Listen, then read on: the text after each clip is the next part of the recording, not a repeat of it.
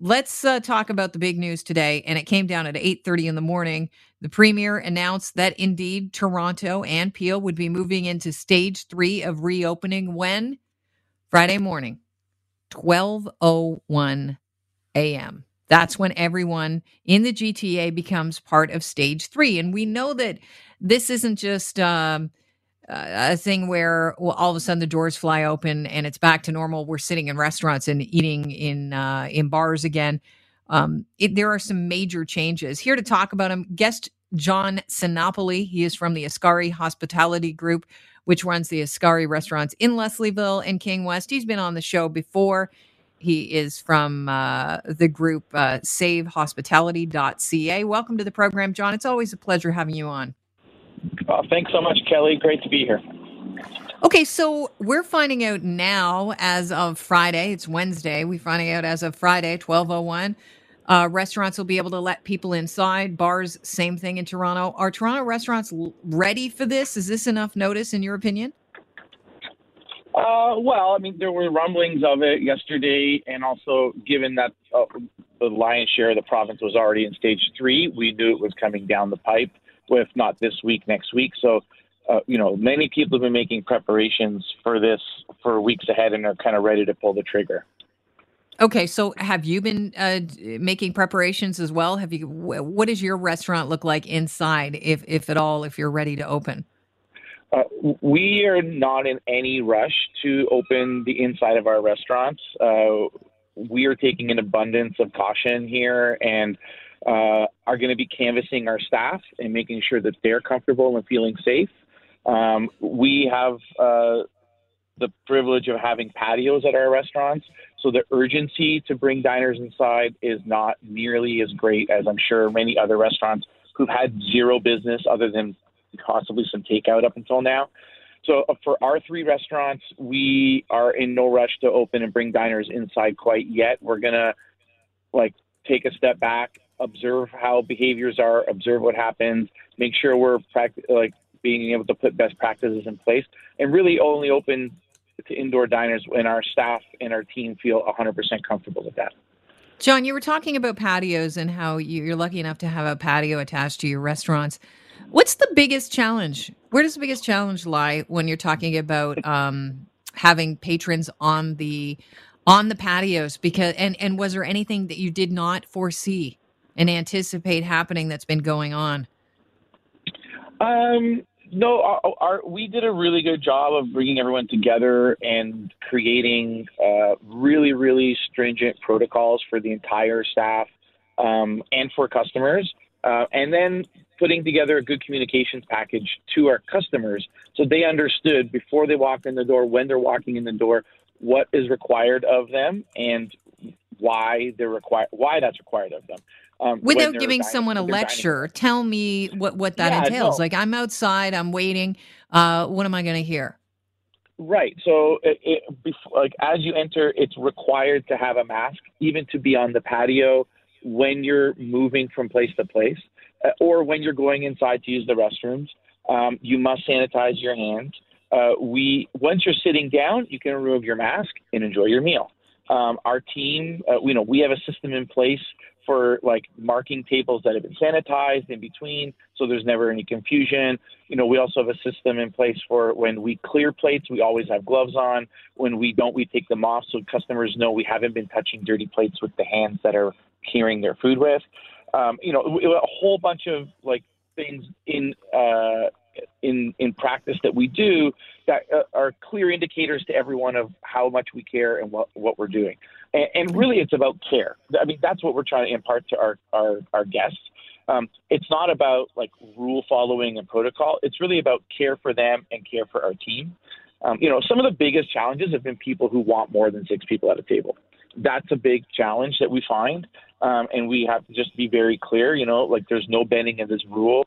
It's not our rule. It's in place from Toronto Public Health and the province, and it's a good rule. We believe in it. so okay, so, so how do you avoid situations like that debacle that happened? You know, we were seeing the video uh, online being passed around of that restaurant on King West where uh, you know they they said they were trying to uh, in, in you know use all the uh, proper guidelines from the government and what happened is there was a bunch of patrons uh, that uh, booked seats on the patio all at this in the same area and decided to all mm-hmm. get up and party together and they they couldn't anticipate that everybody knew each other and so um, you know what happens then how do you assure, ensure that doesn't go on I, I, you know what? It, there's no way to ensure it. it. It's a huge challenge. It's a huge challenge, and as restaurateurs, we rely on the good behavior and good actions of our guests, um, and we do our best to make it fair, equitable, and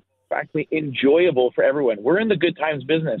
The last thing we want to do is break up a party, but we don't have a choice right now it is the way it is for a good reason, and everyone needs to step in line and and do the right thing. And you know, we just have zero tolerance in our places for any behavior like that. We try, you know, our team is also very experienced, and they try to foresee those problems before they happen. You can usually see indicators of that kind of right. thing when groups like what well, they try to make a reservation for four people, be, and they insist on being beside each other. Well, that's a right. fine right right away. where we're like, sorry, we we would we would purposely separate them, right? So, Good stuff. But but but I don't know that you know I, I'm uh, that place that had this issue. They may have done their best to you know to avoid this. Um, you know, I, we I'm not bearing any judgment on everyone. Everyone's trying mm. to do mm-hmm. their best right now. Um, everybody's tr- really trying to do their best. It's, we're all in a difficult position. We're trying to survive. We're trying to stay connected to the community. We're trying to set ourselves up for success when this is over. Um, and I, you know, we implore our guests and, and the people who come out to have a good time to do so within the rules, and everyone will everyone will benefit.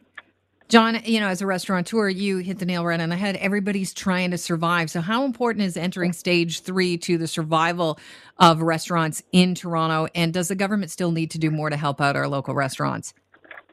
Well, well, yes and yes. So, yes, it's extremely important because there, like I said, there are many restaurants that don't have the benefit of a patio. Um, you know, they're in a huge high-rise tower in the downtown core. There's no sidewalk space. There's no like not everyone could have just popped up and put, you know, even Cafe TO is very helpful, but for some restaurants, it's only eight seats on the sidewalk and they maybe have a hundred inside. Um, so it's incredibly important for people to be able to do this, obviously in a safe way, um, just to get some cash in the door. Remember, they're not going to even be at 50% capacity. The max is 50% capacity, but most, pe- most people, once they do the two meter spacing between tables, end up with much less than that. So um, it is something. It's helpful, but the government needs to continue to do more.